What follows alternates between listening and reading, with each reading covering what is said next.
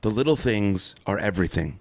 Hello, my friend, and welcome to another short episode of Something for Everybody. My name is Aaron Machbitz. How you spend your mornings, how you talk to yourself, what you read, what you watch, who you share your energy with, who has access to you. Get the little things right, and the big things will work themselves out.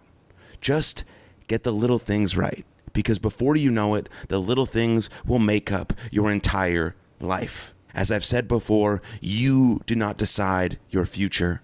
Your habits decide your future. So get the little things right and watch your entire life blossom.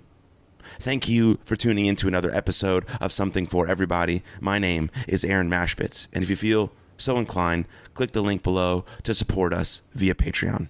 Thank you.